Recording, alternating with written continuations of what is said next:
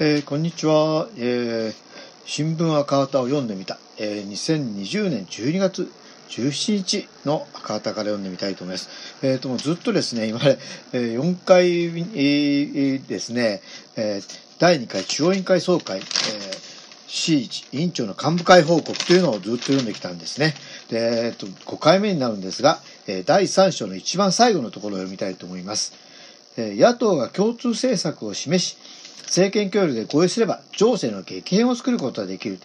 以上が新しい日本を作る5つの提案であります。そのどの項目も国民多数の声に沿ったのであり、政治の一切あれば直ちに実行可能なものであります。総選挙に向けてこの内容を広く訴え、新しい日本への国民的合意を作っていこうではありませんか。新しい日本を作る5つの提案は我が党としての提案ですが、その多くの内容は市民連合との合意や法案の共同提出などの形で、すでに野党間で一致があるものです。野党は総選挙に向けた共通政策を作る協議に取り組み、菅自公政権に代わる新しい日本の姿を国民に指し示し、それを実現するために新しい政権を協力して作ることに合意するならば、政治を変える希望を多くの国民の中で広げ、情勢の大きな前向きの経験を作ることができることは間違いないのではないでしょうか。日本共産党はそのために知恵と力を尽くす決意を表明したいと思います。日本の政治の2つの歪みを根本から正す日本共産党の躍進を、新しい日本を作る5つの提案を本気で実行しようとすれば、異常なアメリカになり、財界中心という自民党政治の2つの歪みにぶつかざるを得ません。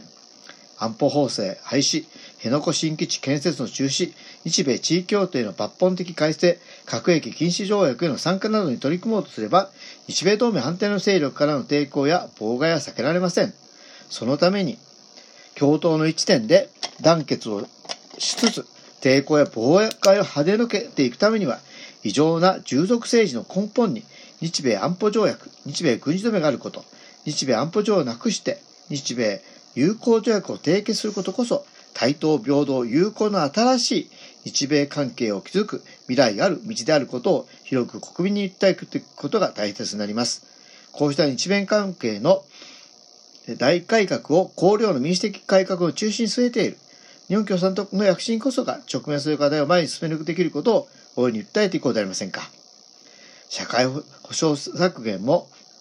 労働法制の規制緩和も消費税増税もその根源は財界要求にあります。新十字から転換を実現し、暮らし、家計応援第一の政治を作る上でも、財界中心の異常な歪みを正し、ルーラル経済社会を築くことは、を考慮の経済的民主主義の要に据えている日本共産党の躍進が大きな力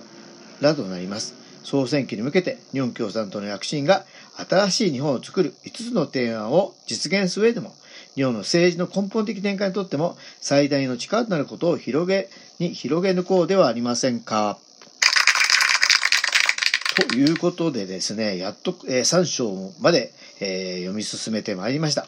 えー、次からはですね、えー、第4章のね、えー、海底考慮1年で発揮された生命力に確信を持ってというところとですね、第5章の1000万対応と統制拡大を得抜く総総選挙躍進特別期間を呼びかけるというところをですね、えー、読み続けていきたいと思います。えー、皆さん大変ですけれどもお付き合いいただきありがとうございます。